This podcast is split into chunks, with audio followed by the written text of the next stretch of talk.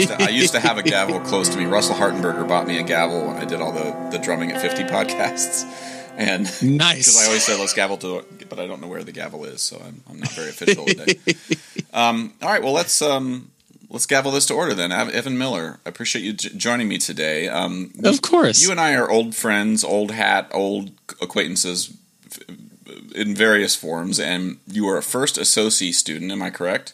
Yes. You were one of the the poor saps who agreed to come and, and run through the gauntlet that we lay down for you, and I appreciate that deeply. And then you came Happily. back. Then you came back and joined as an intern.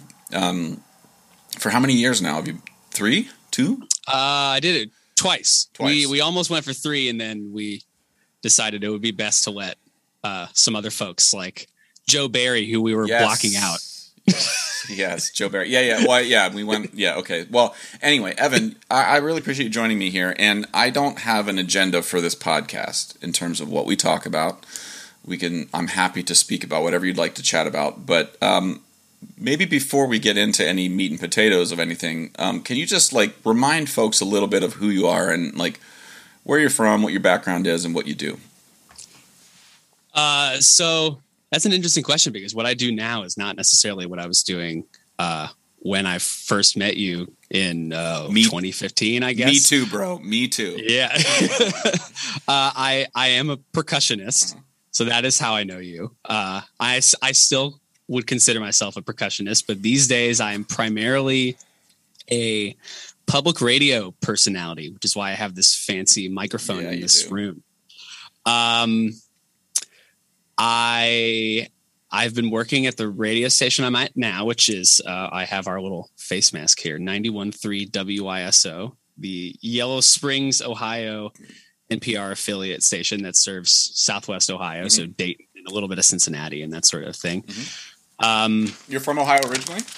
Yes, I am. I grew up uh, the the town over from here. I'm in Yellow Springs Mhm. right now. I grew up in Enon, the town over, which is smaller than here. And when I'm out and about, I tell people I'm from Dayton because nobody knows where Enon is. Oh, okay, let me just stop you for two seconds, and let me, as a man, as as a all of the the versions like straight white male man identifying from a small rural town.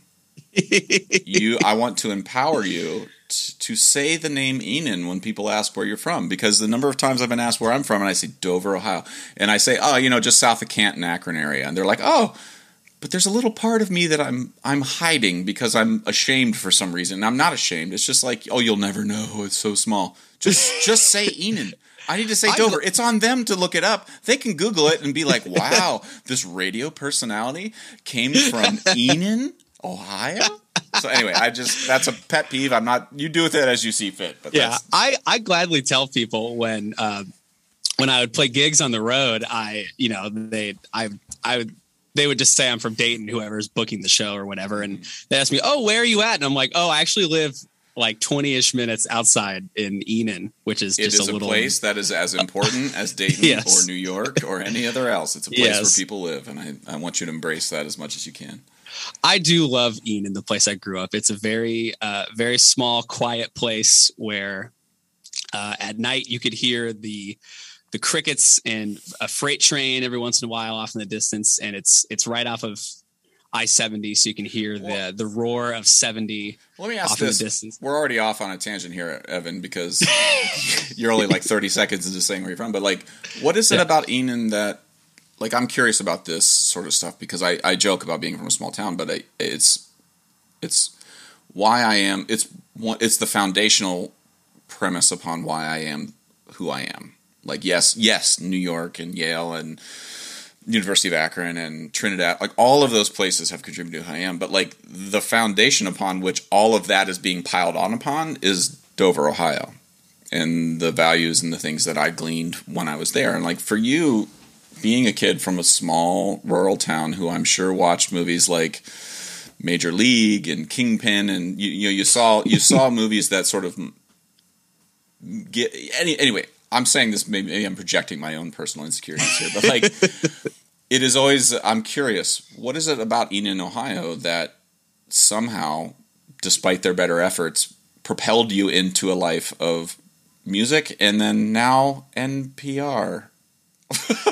you know, like that's Huh. a that's a fucking wild thing to say, Evan. I'm just wanting to, Yeah. you know, we couldn't really talk about this at SoSI because that wasn't the level of nuance that anybody was at at that point. But now you are, and I No. want I want to ask. Oh, what did make me go towards that? I mean, uh, I I had a you know a traditional kind of small town upbringing. I had my friends down the street, and you know I, we would go play outside and run around the street and ride our bikes around everywhere. And what exactly about that led me to music? I'm not sure because I'm I am a, a rare musical person in my family. There are s- some folks on my dad's side that have uh, they love music a lot Mhm. and you know could maybe could maybe you know pluck at a, a guitar string here or there maybe but uh, i i do not come from a family of any uh, notable musical gifts so what exactly led me to that i really don't know Okay. i just kind of Well, stop there. attached myself to music as a kid Let's stop there for a point. second because I, I would say I agree with you. Everything everything you're saying is rings true to me personally too. Like my parents were not musicians. You know, my dad played clarinet in high school. Never com- never continued with it. My mom uh, loved music. I mean, both my mom and dad loved music, but they weren't musically talented. But like, who was it in your town? Like, who was your first teacher? Like, who was it that was like that gave young little tiny eleven year old Evan Chapman the like, oh, I can play. You mean I can play? Eh, granted, you're eleven years old. You don't know what anything Yeah, is, yeah. but you're like, I'm gonna be a music person. Like, what? If how and when did that enter your your mindset? I I didn't start playing an instrument until middle school band. So I I can't remember if that was fifth or sixth grade now. Well, middle school. So- well, so middle school band when I was for me would have been fifth and sixth grade band. That's when I start. That's when you started your music program. Middle Yeah, school I think have it been might have been fifth grade grade. for me. And you know, the percussion gets a gets a rough start at the beginning. You got your little pad and your your little bell kit and that sort of thing and uh you are it's it's remarkable that so many people that start that way stick with it because you don't you hardly get the real instrument at the start they give you almost like a like a like a facsimile of what it is it's really Well- kind of kind of absurd No, I What do you agree. Well, I will say, bit? just in, in full disclosure, I had my fifth grade band uh, music teacher was Joan Wenzel. She is one of my heroes in life, and I always had a real. I had a snare drum. Uh, I had a pad, but I, you know, I had a snare drum. Like, it was my first instrument was a real instrument, but. I didn't play bells. I didn't do much of that stuff till I got to high school. to high school, where it was like, oh, I have to read pitches. That's a weird thing, you know. Um, but I'm curious, actually, as you bring this up, like, I guess it speaks to a little bit of like the ethics of a music teacher. Like, what are your what's your job as a music educator? Like, do you think that you would have been you'd be doing what you were doing if you had like the full drum set from Neil Peart's Rush from day one?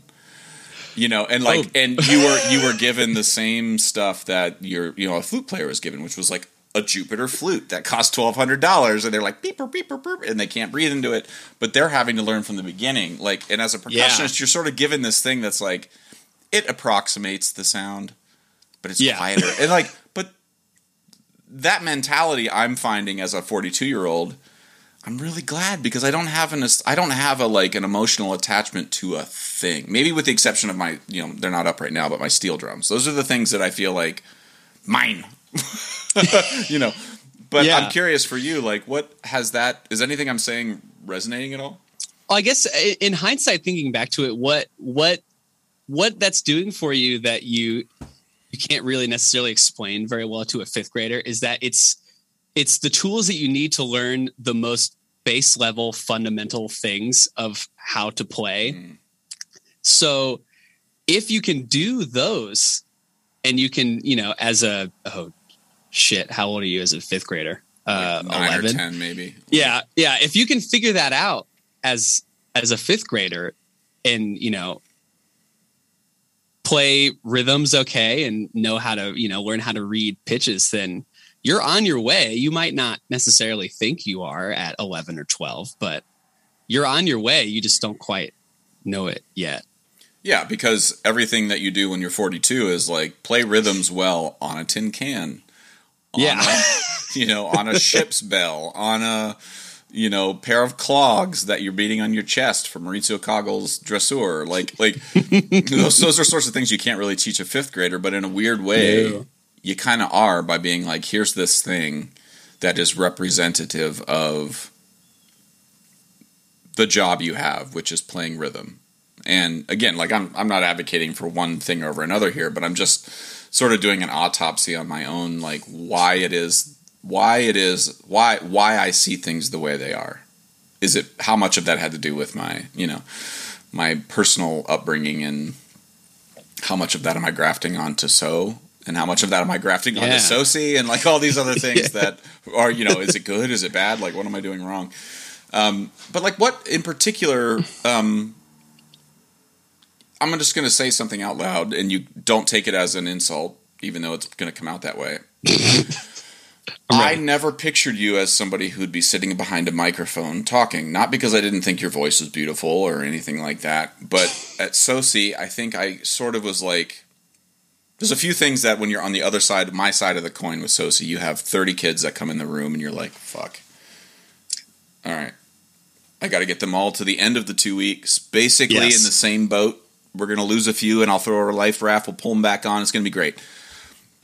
I think if somebody after two weeks of that first SoSI was like, "What do you think Evan Evan Miller's going to be doing?" I'd be like, "I don't know, probably not NPR." Like I don't know, like I, I don't know, like like what? I, I, I, none of what I'm saying is accurate, probably, but I, I'm just curious, like what what was this always something in like the back of your mind? Like what kind of got you into talking about things and to people? Well, well, you're right to think that because I I certainly didn't think this is where I'd be right now, but here I am. Uh, you know that that period of time for me was kind of the uh, the beginning of a transformation of sorts. Things kind of turning around. Twenty, uh, you know, I just come off my uh, out of my sophomore year of college was terrible. It was maybe one of the worst years of my life. Definitely the most depressed I've ever been in my life. And I entered my junior year. All the while during this, uh, since halfway through my freshman year of college, I was doing the college radio station because it seemed like a fun thing to do, and I liked music, and I liked uh, I liked playing music and sharing it with people. So that's definitely one kind of Mhm. core part of it. But um, my junior year of college and then going to SoSI was kind of the turnaround moment where things started to go in the direction that they should have been going. And I found the community of people that I know that I had been looking for, whether I knew it or not. And two, I found out uh, where I can find joy in performing. Mm. And somewhere along the way, uh, doing radio became able to scratch that same itch a little bit. Mm. It's not quite playing notes or scraping tiles with forks or whatever weird stuff I end up doing, but it it's it's still a kind of performance which satisfies me. Mm. And I should say I do have a I have a family connection to radio and this station in particular actually my my aunt Kathy on my dad's side Mhm. hosted a show on this station that I'm at now called Rise When the Rooster Crows. Back in the day, oh geez, it's, it's been it's been a show on this station almost since it was formed in um, '58. Mhm. It used to be a daily show. Now it's just a Sunday morning, but it was six to eight every day. And in the '80s, my my aunt Kathy hosted this show, and so I I knew that when I was younger. I didn't necessarily I didn't necessarily connect the dots for a while that it was here in town, or I just Mm. didn't quite. The fact that she was a radio person for a period of time in her life didn't necessarily uh, really kind of set in. Mm. But she when I told her that I was doing college radio, what was that? Did she ever talk about it to you? Oh yeah, she yeah she and my and her husband my husband my uncle Bill would talk about uh, doing this show and um, they would have uh, folks that were uh, in jail call in and Mm-hmm. request bluegrass songs and all kinds of wild stuff. Listen, everybody, listen. The, the beauty of radio is, is that all you need is a call. You need a phone. You need a phone to call in. And That's you know it. Who else has a phone? Prisoners in jail. They got their Yes, one phone do. call a week. And I, I would say your mom probably was like, there was a point of like real pride and honor that someone spent their one phone call a week to call in and rec- you know be like, I want Folsom Prison Blues by Johnny Cash. You know, like oh yeah, that, that was a Uh, that was a thing. uh, uh, you know, this is going to be this is going to be a thing full of tangents, but a very quick aside. Uh, some somebody on my dad's side of the family was in the hospital, and my dad went to visit whoever it was. I can't remember. Mhm. And there was somebody in the bed over, and somebody brought up my aunt Kathy's name, Kathy Eastep, and he like uh, makes a noise like, "Wait, Kathy Eastep is that?" Rise when the rooster crows, Kathy Eastep. Oh, I love her. That's my favorite show. Blah blah blah. Just Some random guy. Awesome. Well, that's going to be you. That's going to be you, Evan. There's going to be some. What's the name of your What's the name of your show? So I have two shows. I I had one that I started in. You've surpassed me. I only got one show. Uh, yeah, I had I had one that I started in 2019, almost two years ago. Now Mhm. this month is the two year anniversary of this show. It's called The Outside, Okay. and it's more or less an extension of what I was doing near the end of my time at Wright State University doing college radio, which is I play all kinds of experimental music, whatever that means. So Mhm. last night it was there was free jazz, there was um uh well a, a, a few different chamber music things. There was uh a couple pieces from the the recap album, the young uh, all uh, BIPOC women percussion quartet record, which is fantastic, and uh, all just as many kinds of just kind of strange and bizarre music that I love very much that I can terrorize our listening area with on Sunday nights in the middle of the night where no one will hear it. and it's it's 11 to 1 a.m. on purpose. Listen, every uh, It's- this podcast I, I do love is it. the eleven to to one. death. It's I consider it. Every time I post a podcast, I'm like, "This is airing from 11 to 1 a.m."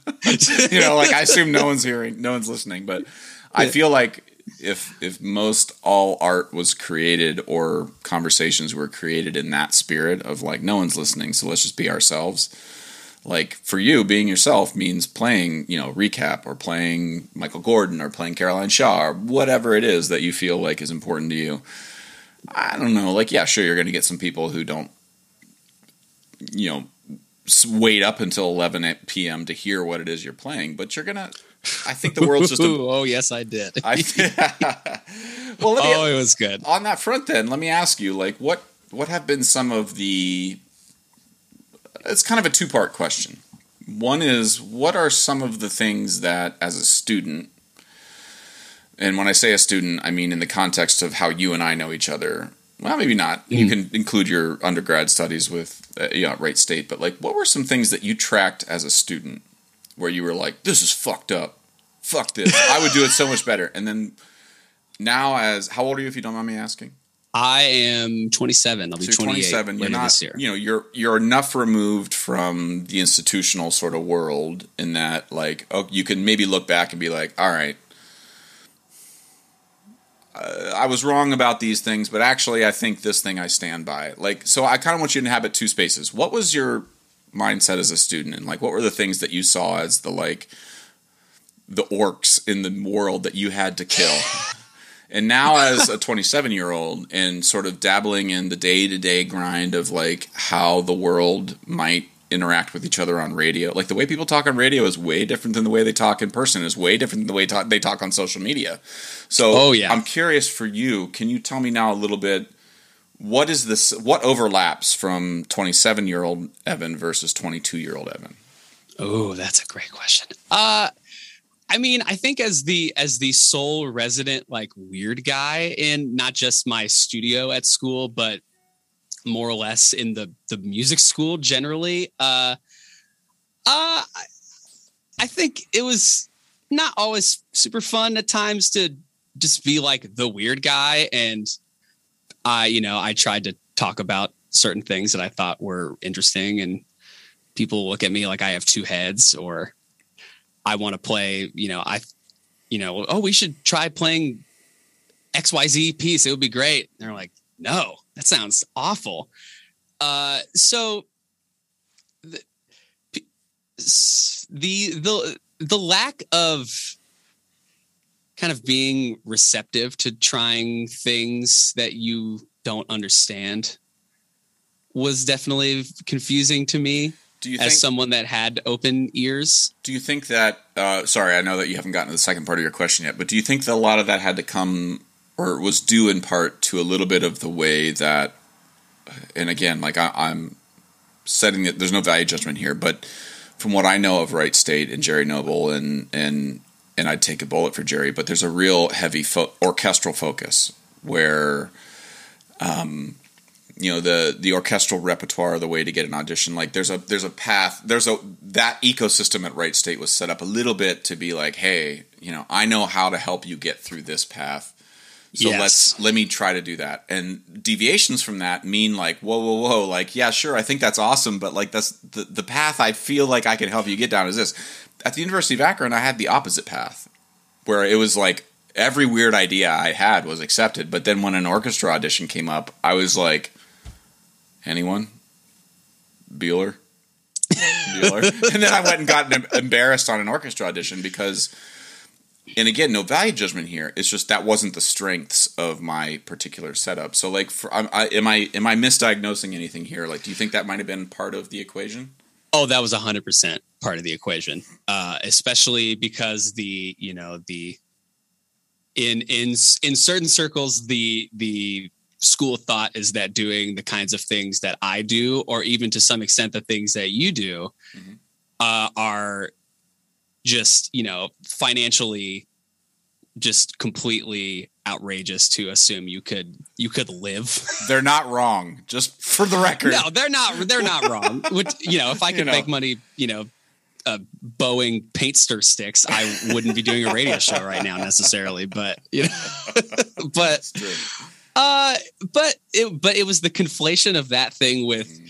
you can't make any money or, or make any money doing this, so therefore it's a waste of time. That was the thing that I was like, well, but but it's not a waste of time. It's you know, it's it's art, and isn't that what we're here for? Mm, mm. I there's there's definitely still a uh I I- feel like the the longer I went through school and especially exiting it and the longer I'm separated from it, I'm still able to kind of suss out the the motives Yeah. for music making behind certain people and I I would I generally prefer if I could stick with like yeah, I'm playing music because I love playing music, not oh, I'm playing music because I'm gonna rake in money, and like that's why Yeah, that's one I'm of here. one of the things that I think you know, having grown up in a world where new music was the sort of focus in, in steel band and the world musics were the focus where the like the path was a little more fuzzy on the end. Like it wasn't like if you play Scheherazade with the Tom Meir Tr- Tom Freer mute you know you're going to be great. You know you play the bass you know you know uh, Rite of Spring with these particular mallets. Like I was just like I don't know that seems totally nuts to me. Like I love this this category but I think you know looking back you know in my the thing that I, I feel like I think this is leading me to my larger point about the second part of the question which is like the people you're studying with you know and I say Jerry Noble because Jerry's the teacher at Wright State yeah, yes, Jerry's a. I, as a forty-year-old man, have had beers with Jerry, had had dinner with Jerry. Like he's a person just like you are. He's just a, Oh, yeah. he's just a fifty-year-old version of you, you know. And like he went through the same things, and so I'm trying real hard to, in my own personal life, look back on my teachers and be like, okay, Bob Van Sice, just a fifty-year-old version of me. And if I lived the same life he lived, I might say the same things he said you know and so why what is it about his life that i want to sort of with my scalpel carve out and keep for my own then teaching moving forward. And I think that leads me to my second part of my question. Like now, as 27 year old Evan, who's got your feet in the real world, you're making money, and you you probably have a 1099 or two in your life, and you've got a W two that you have to submit to somebody, and you've got an I nine that proves you're a citizen. Like you've got all this shit that like they don't talk to you about in school. No one ever oh, told no, me about don't. in Yale about what a W two was, and that might have been the most important information they could have fucking given me. But like for you, like what what is God, the stuff shit. now that you look back at 27 year old Evan and might have said, "Hey, bro, just sit tight on this, choke this down. It's going to suck, but swallow that pill. It's going to be worth it." Yeah, and I I I understand more the the farther away I get from school why you know why Jerry is the way Jerry is or why Jerry thinks the way Jerry thinks because he he and people like him at the end of the day just want you to not be like starving on the street. Yes, thank you. Evan, can you say that one more time? One more time for the people in the back. Your your teachers don't want you to die. Even even the ones who you feel like hate you the most, by and large, I to me I'm willing to roll the dice that they actually are just looking at me and being like, "I'm so scared you won't pay your rent." Oh my god. That's why I'm on you about the Neapolitan six chord. I know it doesn't seem rational, but I want you to pay your rent. I want you to buy a new hat. I want you to buy a new pair of shoes and like be able to afford like paper towels and shit like that. Yeah, I you know I Jerry, you know he he did his best to understand what I was doing, but I think just from a general, just kind of aesthetic thing, didn't necessarily get it. But you know, people like uh like Tim Feeney, who visited a couple times, trusted what I was doing, and and mm. you mm-hmm. know, he there there are people like Tim in this world who are in way deep in the world that I'm in, but are also respectable in other parts of the mm-hmm. world. And Jerry notices that. So when someone like Tim, who isn't who does crazy things, but also, you know, is not dying, is not mm. living on the street. Mm. Uh, it when people like that uh, give some indicator that I'm not crazy by wanting to do crazy things, I think it it lessens the blow a little bit. But well, and also I, yeah. too, just to highlight something that like the reason Tim was in the room was because of who was because of Jerry. Right. So like again, like I think this is I like for me personally, like I, I look back at some teachers and I'm like, why did you do this? And like I'm forgetting about the like 35 other people that they were like that I'm sure they texted on the side and were like, listen, when you come into this coaching, Josh is going to play this thing and he doesn't listen to me. He's never listened to me in two years. Can you just please? And then that person's like, "Yeah, sure, Bob. I know. I owe you a beer. I'll, I'll do." Like that's the way it happens. Every time I bring in a somebody a guest at NYU, I'm just like, I have said the same 15 things to this group of people. If you see what I'm seeing, please say it again so they trust me. Like, like those sorts of things happen. And so I, I would imagine with Jerry when he brings in Tim, and I can speak for Jonathan Haas at NYU in my experience, he, Jonathan would have no problem looking you in the face and being like, I don't know anything about steel drums, but Josh does, and that's important to me. And I think as a teacher, sort of in hindsight, recognizing a little bit of like, one of the reasons you're doing what you're doing is because somebody like Jerry, who could play Scheherazade or Porgy and Bess in his sleep better than me if I practice it for nine months straight and nothing but that right now. I put down all of So's rep and practice Porgy and Bess for nine months, I still would not be as good at it as Jerry Guy or Jerry Noble, excuse me. That's true. That's just true. And I, I'm, I, you know, and I can be upset about that, and insecure about that. But on the other hand, like if I was over a beer with Jerry, he's going to look at me and be like, "Steel drums? Like, what are you doing? Like, how do you do that? How do you like?" Yeah, how do you make that work? But there's no that. but I think the, the older I get, the less I'm trying to ascribe a value to one or the other. Like there's, we are all in the same fucking storm in a very tiny boat, trying to trying to not drown together if we can. oh God! Eh, but what I what I think that people like Jerry can see in and I, I I recognize at the end of the day what he did see in me is that I was dedicated to doing the thing I was doing well mm. because outside of s- scraping tiles together or whatever. You know, when when we had somebody coming by to hear some chamber music piece, like I'm there because Mm. he knows that that's I'm I'm committed to making this thing sound good Yeah. and he can count on me to do that. I will I will gladly make my tiles sound good or whatever they are. Uh dowel rods on cymbals or whatever. But you know, if you if you need me to play some the if somebody wanted to hear some Xenakis, like Mhm. he knew he could he could call on me at the end of the day and I would do it Yeah. and it would sound good. So Well, and I would I would wager my life savings that if I texted Jerry Guy right now and was like, on a scale of one to ten, Evan Miller, he's gonna text me back and say twelve. You know, like, and so then I guess that leads me to this next question, which is like, at now as a as a product of Wright State University, where where'd you go to grad school? I did not go to grad school actually. Awesome. Okay, so as a product of Wright State University, and you went to grad school at SoSI. Let's say that that was your grad school, Yes. uh, for better or worse. What would you go back and change?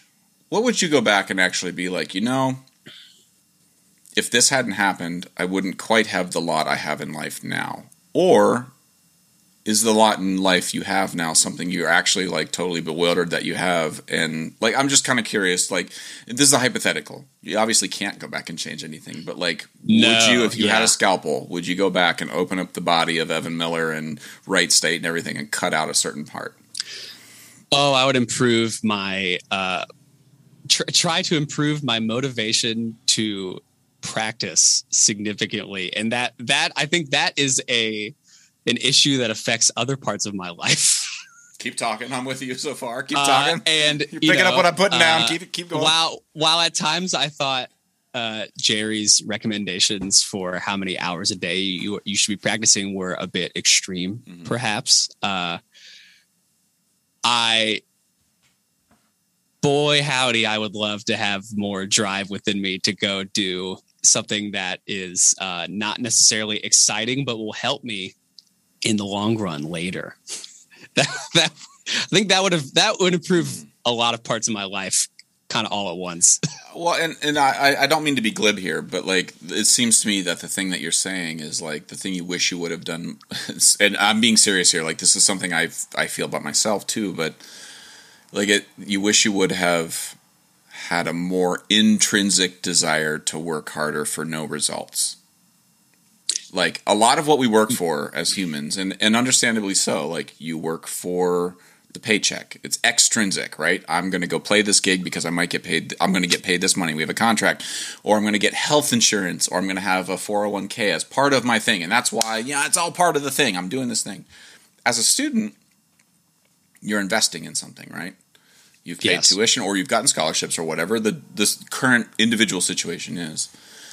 But the thing that no one ever actually can do appropriately is tell you personally exactly how much work it's going to take you to get out of the program what you've been sold. That's right. That's true. Like I've sold many students on the idea of coming to NYU, for example. The next 10 words are like, yeah, cool, you're in the door. Now it's going to take you 30 hours a week. It's going to take you two hours a week. because, like, that's the thing that's hard. It's like, oh my God, this person has so much innate talent. that It actually, I would be like, it's going to take you two hours a week of practice, but 30 hours a week of just talking to people and not ruining it. because you can't fucking talk to people. You're an asshole. you know, and then there's other students where I'm like, you need 30 hours a week of playing with Steve Gadd on a on a record, uh, you know, to 50 ways to leave your lover. Because you can't play your way out of a paper bag. But And you're gonna- you are the get you out. most lovely person. I'd take a bullet for you because of the way you see the world, but I you don't have good time. Like and, and, and unfortunately that's that's the hardest part about teaching. And i guess my question is like how do we as educators what's the curriculum that includes that aspect? Because no one ever told me that. Larry Snider bob van Sice, all people i'd take a bullet for. And are doing i'm the reason I, they're the reason i'm doing what i'm doing. But no one ever, maybe Bob at the very tail end of my life as a student was like, "You do realize you're never going to play in an orchestra professionally." And I was like, "How dare you, sir?" and then he was then he said it again and I was like, "You're right, sir." You know, and and now as a 42-year-old, I'm he wasn't wrong. It was it was hard to hear. But like what how do we or can we or should we fix any of that? I don't know because I I think what I was what was attempting to be taught to me at the end of the day, which I desperately could have used, was time management skills. Uh, because but when you put it that way, it sounds really like what does that mean? Like that sound that's not drums. Like what yeah, is that? It feels but, like here's a daily planner. Check.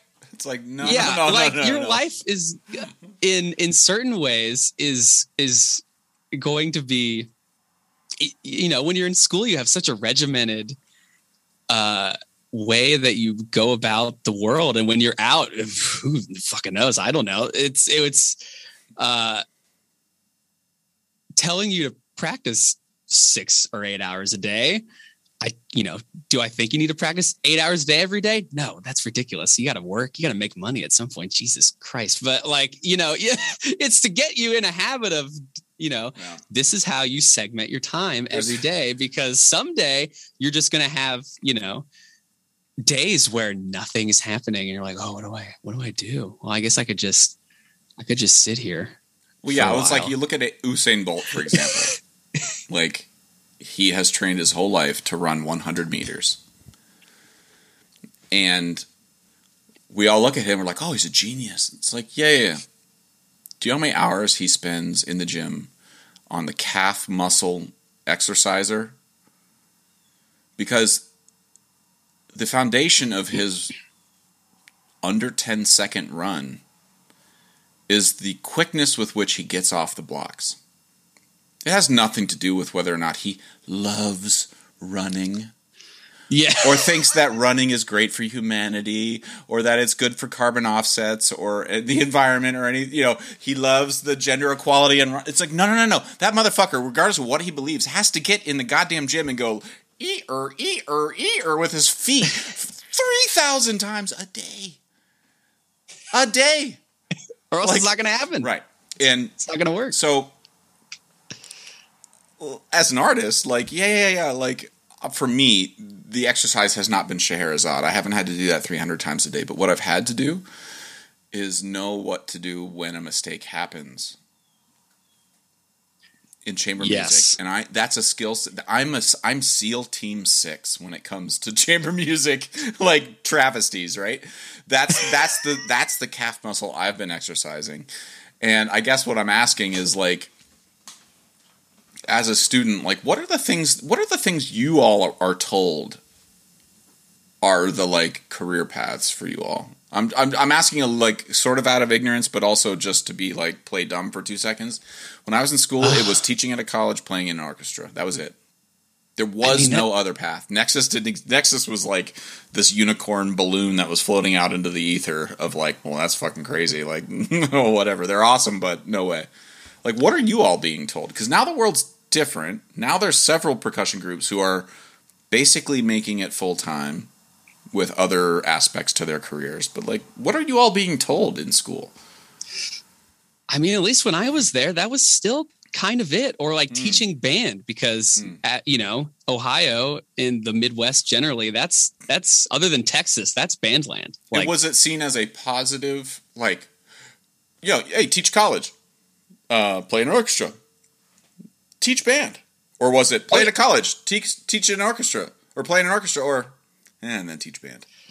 Oh no, teaching band because we had a lot of music educator people at mm. Wright State. So you know we were loading up our uh, our area schools with Wright State alumni band directors. Uh, you know, not only made them feel good that like, hey, we're placing people in jobs, thank mm. God, but also you know a great a great tool for look at how many of these Wright State graduates have jobs. You should you should come to Wright State because you know if you like your band director, percussion person, whoever that is, maybe you'll like going to Wright State. Yeah, or, it's interesting. I mean, I, which which is I, I realize that might have sounded No, kind no, of no, no, no. I no, no, no. I, I everything you're saying resonates with me because I when I was in school, I don't know why this. don't mean don't for that to sound s- snarky, like a no, no, no. I, tool. uh, when I was in school, I, I remember very specifically. I was a dual major. I was music ed and performance, but I.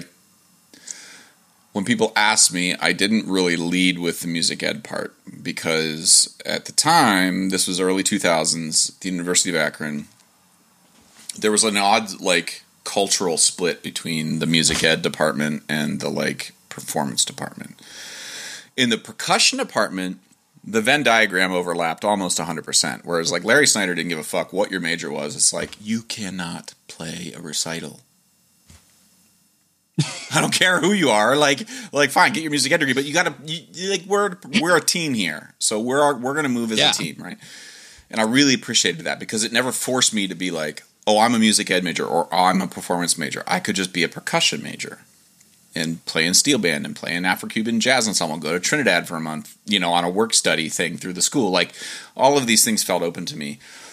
But there was this like if you're an atrium dweller, and an atrium dweller was somebody who sat in the Oh, atrium yeah. and talked about bassoon fingerings, but never practiced. And and I I half understood why that argument was made because like yeah they're sitting in the lobby not practicing but also like i wonder now as a 42 year old person how much of that culture actually created that environment? Like why didn't we see music ed majors? Like your job we're, we're training people to teach other people how to perform. Shouldn't Yeah. we be teaching them more than the other people who are just practicing? I mean they're going to be fine. People are performing they're going to fall on their butt but you're teaching fifth grade kids. Like shouldn't they have the same sort of like and so as a i'm wondering like if i started a music school from scratch i would get rid of the music ed and music performance degree it, totally and make some degree that's like you're getting one. It's called music. Or it's called art or it's called education whatever it is. Like call it my little pony for all i care. Yeah. but like we're not going to distinguish between like sorry evan miller you want to be a drum set major? You're going to come you're going to learn bassoon, learn bassoon fingerings because it might it might it might the one time in your entire life when you're on a gig with a bassoon player and they can't quite hit that e flat it's because there's 17 different fingerings to e flat and you might in that moment when you've had three beers be like sounds great you know, and that may save that you, you might have that relationship for the rest of your life because you knew in the back of your heart there were 13 different fingerings for that and they didn't know which one. And like as an ed major, I've been in that situation once. And boy am I glad for having had to have taken bassoon methods because I knew how much of a struggle was happening over beside me was. I spent my first two years as an education major, and by the end of the my sophomore year, uh, I it was I just I couldn't do it. I I my my friends that are are dedicated music educators, I love these people to death because they do an extremely important job that uh, none of us would be here That's If- also true. if they wouldn't if they're not willing to do that job. So I I think music educators are great, but I realized after a couple of years that uh, I just do not have the patience for Well, this. and- And, if I if I can hardly motivate myself sometimes, how do I motivate a fifth grader? And to be clear, Evan, I, I want to be clear here. I also think it's crucially important that students who go through school don't see as like their the result. If after the result after four four years of schooling is you're like, oh man, I don't want to teach fifth grade band. Good, good. You know what fifth grade band needs? A shitload of people who want to teach fifth grade band. That's why I got out of Get there the fuck 'cause I was out. like, you know what? Go somewhere else. Recommend it to other people. that I don't like. yeah, like the way college, the way in 30 years from now, 20 years from now, for colleges in terms of diversity, race, all of the things that we're all worried about to look the way they do is for music educators at the fifth grade level to be psyched about te- and so like that's what I want I mean that's healthy so for you to recognize that Evan is awesome like like that you're where you're suited better to advocate for music and the health of a music culture in the world at NPR rather than a classroom. And maybe that means for you, Evan, that you don't get health insurance through NPR, like you might have through the fifth grade classroom. And as much of a struggle as that will be for you, I want to just put out there in the world the idea that that might actually be the best thing for everyone involved. You know, like how many teachers have you had where you're like, if you could just be like a snowblower for full time, you'd be happy as a clam. why are you teaching? Why are you teaching science? You know, like, like. Anyway, I don't know. I'm, I'm yeah, off on you a seem tangent. very unhappy doing this. Why are you here? Yeah, yeah, yeah. Like, anyway, I'm off on a tangent here, but like, I, Yeah. I, I don't know. It, it's something I've been thinking a lot about recently.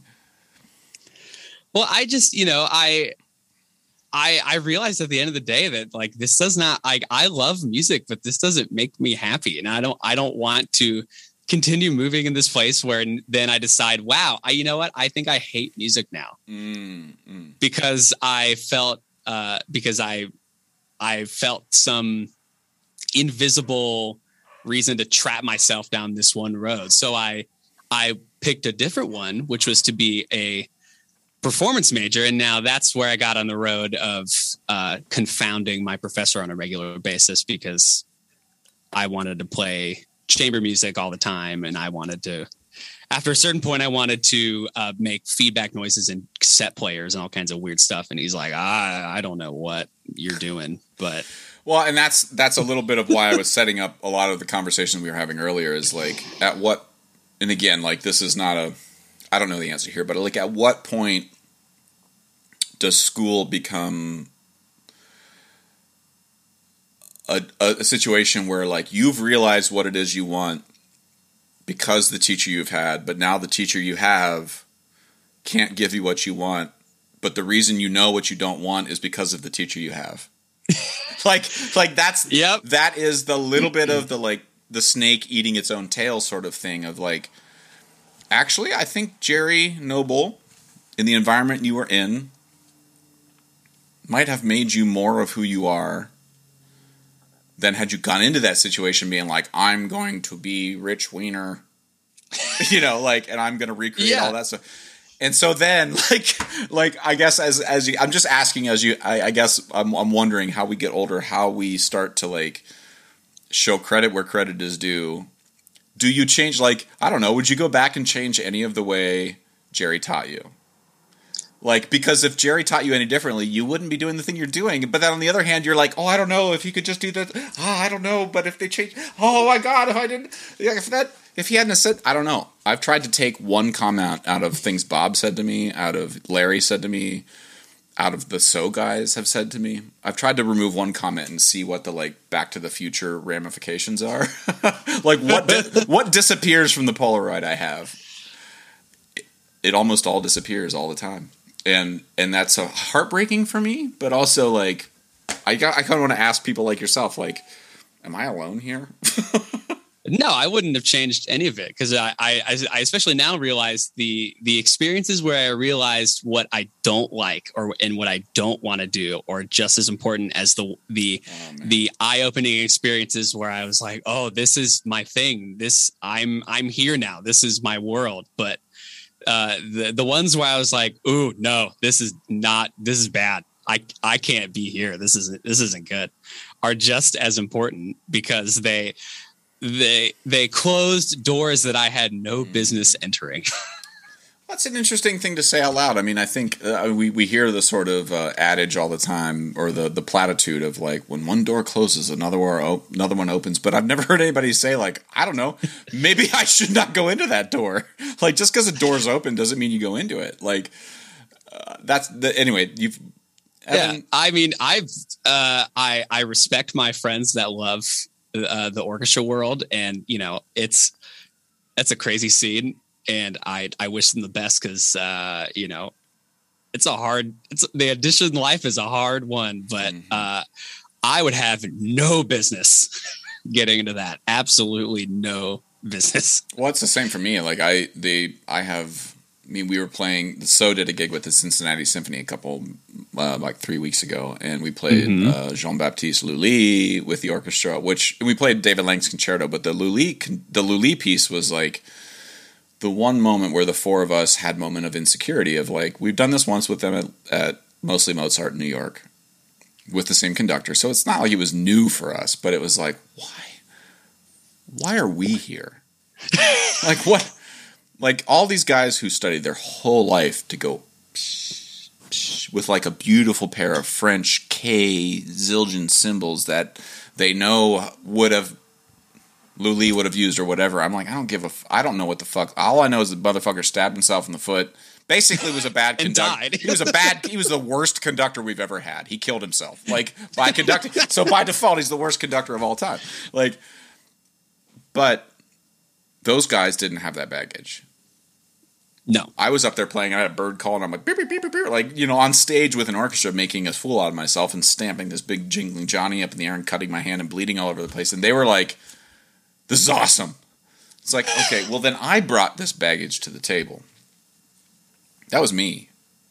Like I brought this, but I still have this insecurity because there's all these other people, but they don't have that. They see us as a thing, so why am I seeing them as a thing?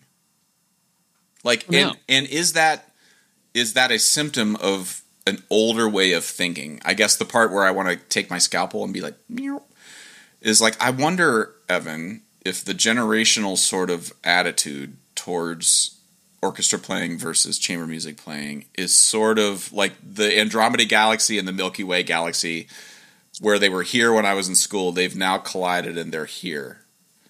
And there's a lot more overlapping than I'm aware of. And so I just need to stop being so fucking scared every time I'm in an orchestra hall with an orchestra playing crash cymbals because those guys aren't seeing that shit and I'm bringing it to the table for no reason.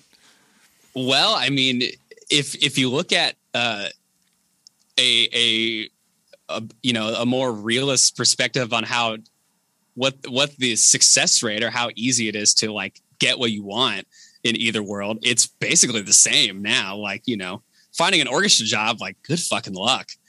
One opens up and there's like 400 people that all want the same job, and It's probably even less so in the chamber music world, right? oh yeah, you know, How many jobs open up in the chamber music world? Like when a job for Line Upon Line opens up, or Third Coast, or Super. When's the last time a job for Third Coast opened up?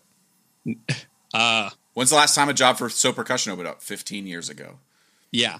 So, like, if anybody's in school being like, "I'm going to study to be in So Percussion," please don't. Please don't. I'm studying to be in So Percussion still.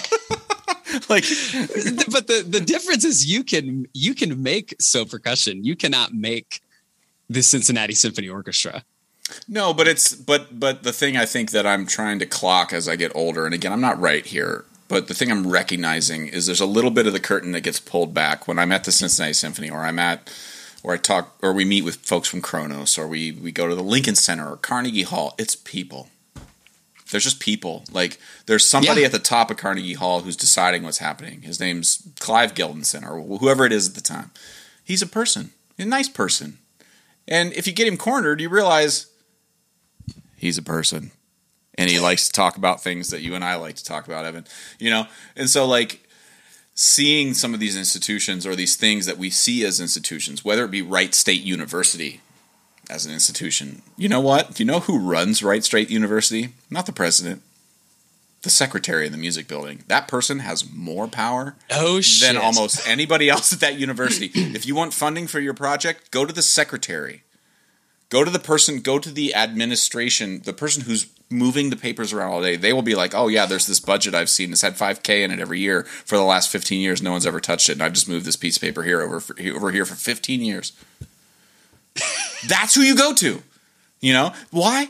Because it turns out the person at Carnegie at Yale is just a person sitting at a desk. And like the more we can try to sort of see all of these things as and whether it be the Cincinnati Symphony, the New York Phil or so percussion, there's someone sitting behind a desk going being like, Okay, it's nine AM on a Tuesday.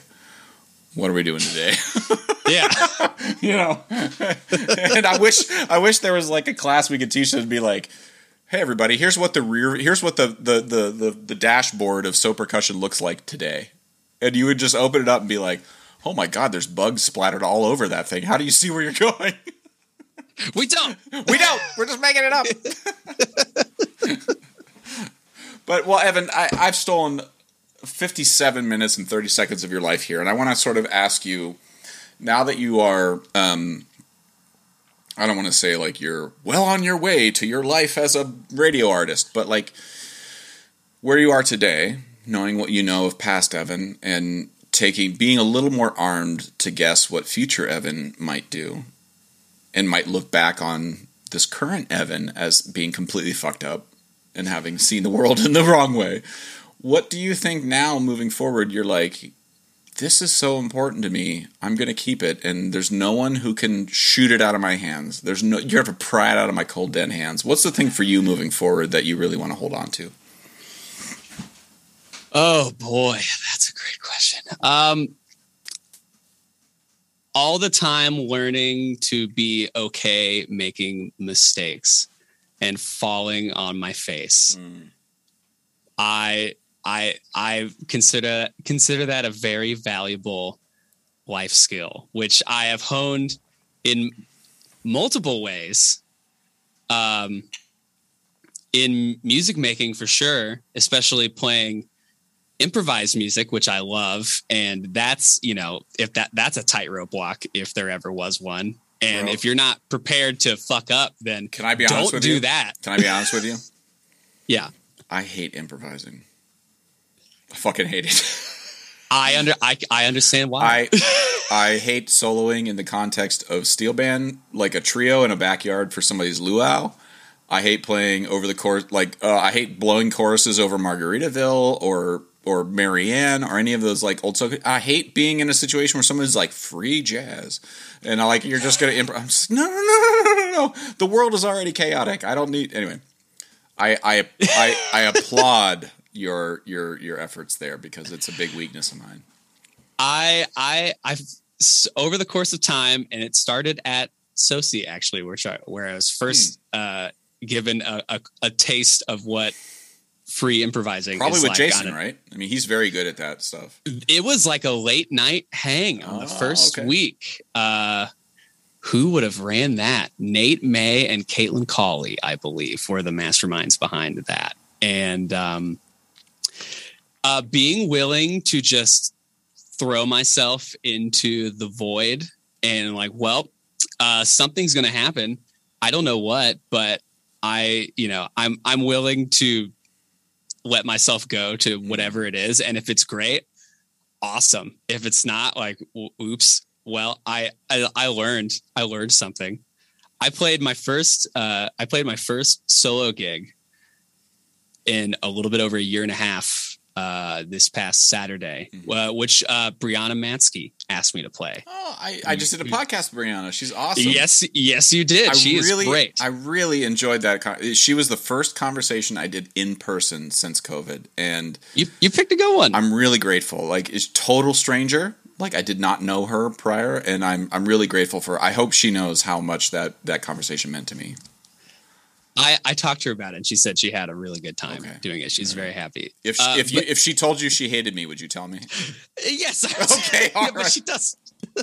I'm very insecure, she, Evan. I'm very insecure. She, so it was uh, it was a miniature version of her response project. Yeah, and, yeah, that sounded uh, amazing.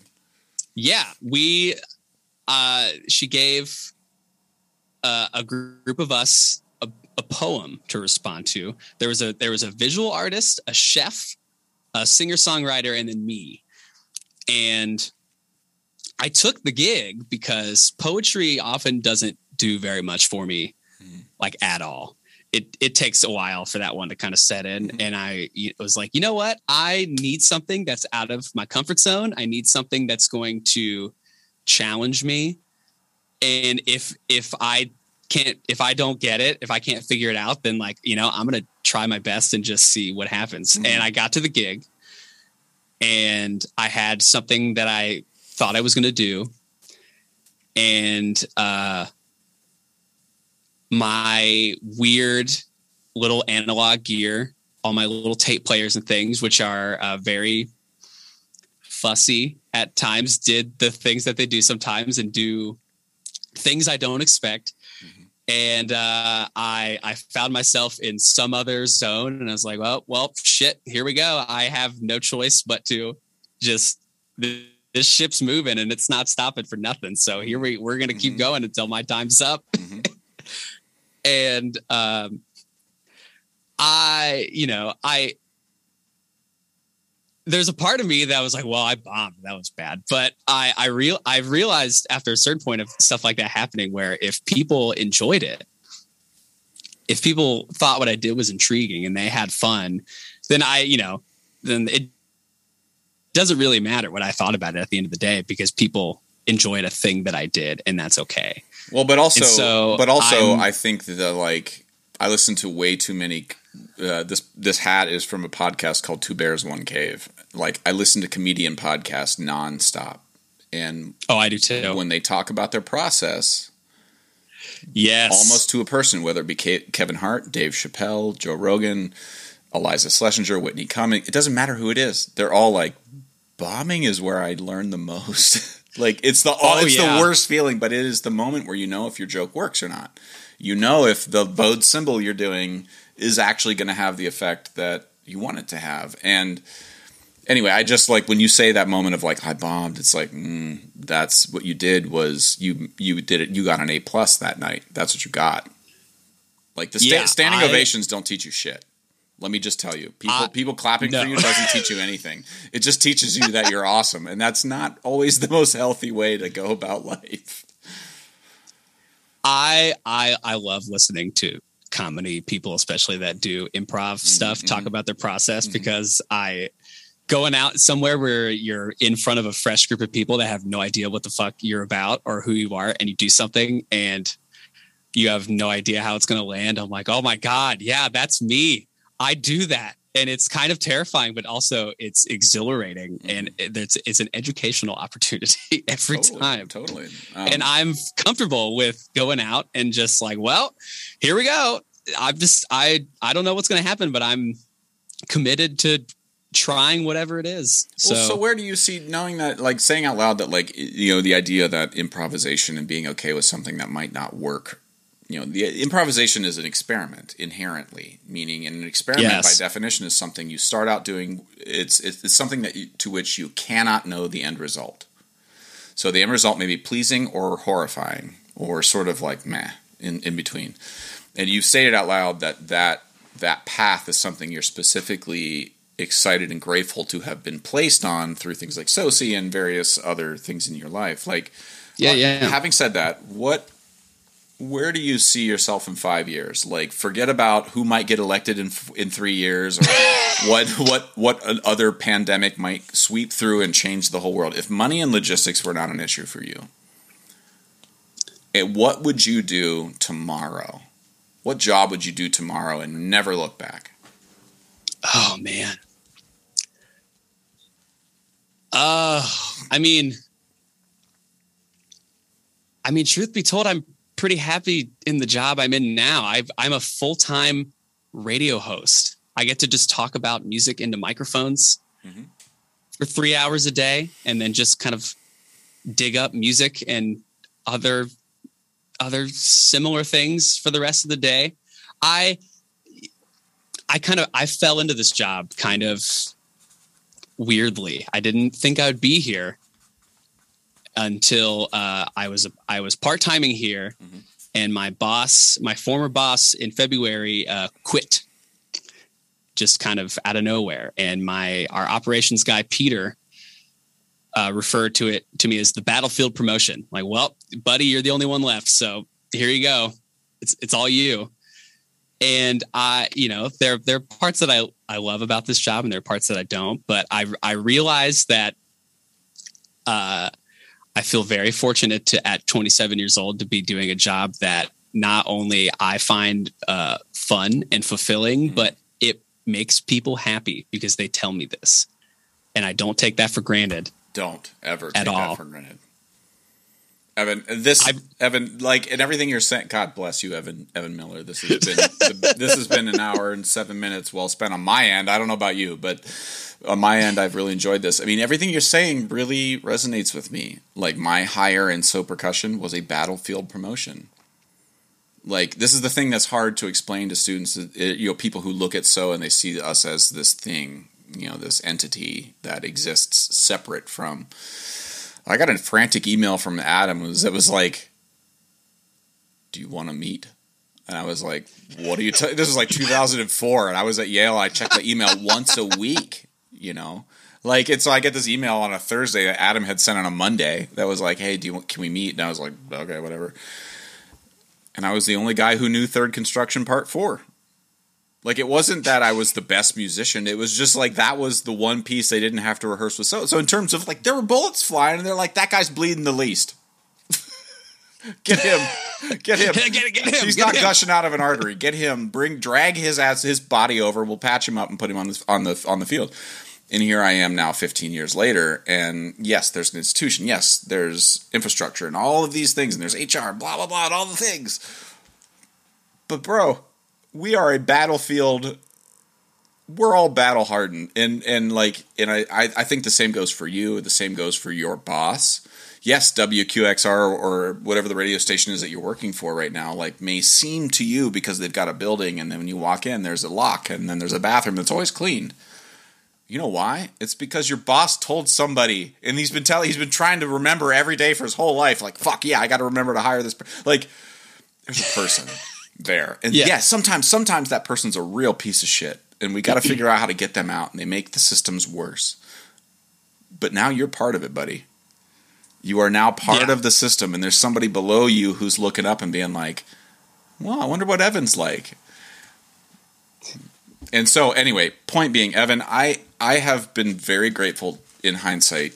Not that I was ever worried in the moment, but in hindsight, to have you as a student um, at SoSI, and and I'm I, I really want to tell you how grateful I am that you then reinvested in the organization on the intern front and have continued to reinvest on the level you level you do. It is really nearly impossible for the four of us to express to other folks why we feel what we're doing is important. And when folks sort of dive in headfirst with their eyes shut and just are like, listen, if I hit the bottom of the pool and crack my skull open, you all will be there, right? I'll be like, and we're like, yes.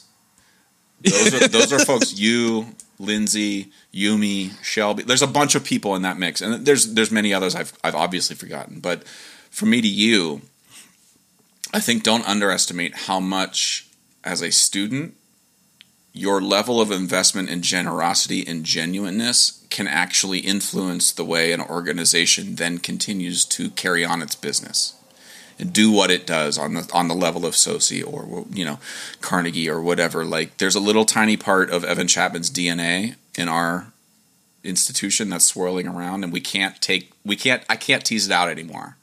It's part Yeah, of yeah. it, and the way you did that was by becoming the best kind of cancer in an organization, which is like you get in there and you grow a tumor that just makes us all feel better. You know, like that's what I wish cancer was. It's like, oh, I got this tumor. Man, if I just rub it, it feels great. like that's that's what I, that's a horrible analogy, Evan, but I I hope you know what I mean when I say it. Um, that from the bottom I of my heart, I think you've really helped the, so grow in, in ways that maybe it's hard for you to track, and then over beers ten years from now, I'll tell you exactly how it helped, and we can we can get drunk over it. But um, any last words here? Where, where can folks find out about the you know stuff you're doing? Is there a website for the the radio show that you're doing? Yes, uh, wyso.org, uh, which I say a million times a day, uh, is Okay. the radio station that I work for. Uh, we just got out of our fun drive week this past week, so it was crazy. Um, and I went to a wedding in the middle of it, which they were very nice and let me go. It was uh, well, I it was uh, Adam Holmes getting married. Okay, know you know former him. SoSI alum Adam Holmes, Indeed, NYU. Yes. All right. Since it was for a marriage with a SoSI alum, we'll let it pass. you have an Uh, excuse. Yeah, uh, yeah. WYSO.org is where you can find out about it. Uh, if W if you're or person- W Y? uh, d- WY Y. Okay, great. W- WISO is what we call it Y so okay. Because right. you, you can call you, you you can say our our call letters. Uh, support public independent news sources and music sources, please. Uh, especially the news. Good God, like we we are we are one of a we're, we're the biggest independent news source in our area, and people respond to that in a positive way because they know that they can trust us Mm. to tell them the tr- truth Mm. and and not be fucking around. And you know, Yeah.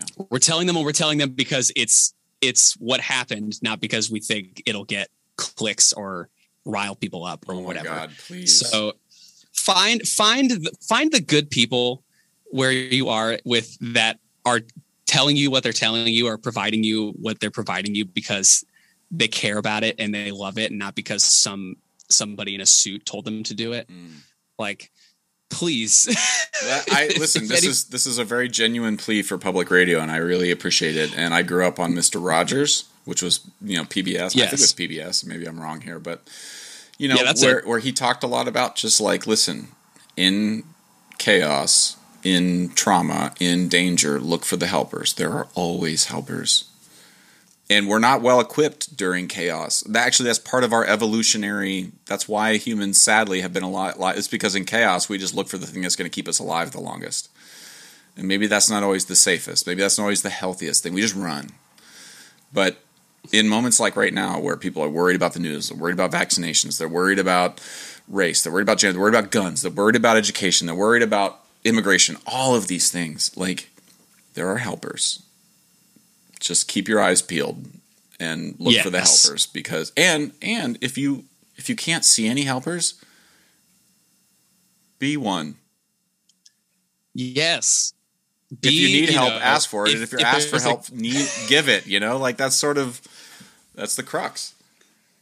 find find your community resources that are are there for the good of everybody and don't let them go hold on to them tightly and help them because they're very important Well, Evan, I, I'm I feel like that's a very that's that is a very appropriate place to sort of put a pin in this and, and wrap it up. I've really enjoyed. I have robbed you of an hour and fifteen minutes. And, I, and listen, when I'm when I'm in a coffin and you can lean down into my dead face and be like, "You took an hour and fifteen of my life," and you're you're well within your right. You have that right to do that. But I personally just know I'm very grateful, and uh, and your time is is not lost on me, and your your words are wise. And I wish, I know this doesn't sound appropriate, but but but 2021 Evan could school 2017 Evan. Whenever I whatever the year was I first met you, you are a wise wise person, and I appreciate I appreciate you. So just keep doing what you're doing, and just know we're here if you ever need anything moving forward. Okay.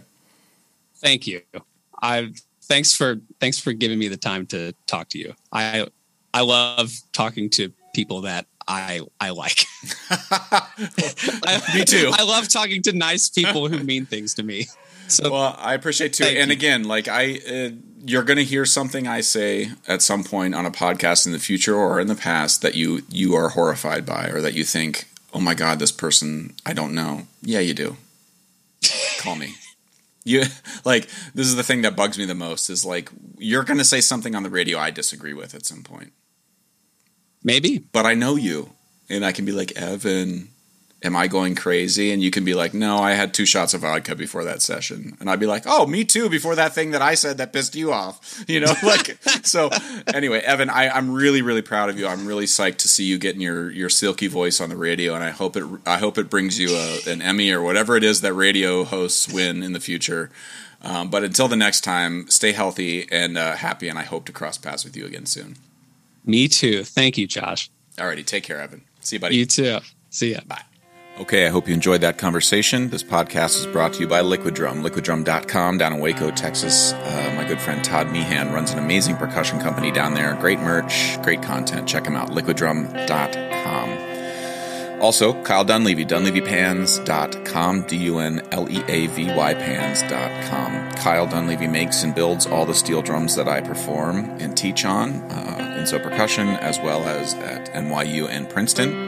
Uh, he's an amazing, amazing tuner, builder, um, just a really nice guy, very dependable. Check him out. If you are interested at all in steel pan advocacy, uh, want to learn more about the goings on uh, in pan in Brooklyn, check out paninmotion.com. My good friend Kendall Williams, uh, Jerry Guy, Trisha Guy, and uh, Arisha John run an amazing organization called paninmotion.com. Check them out.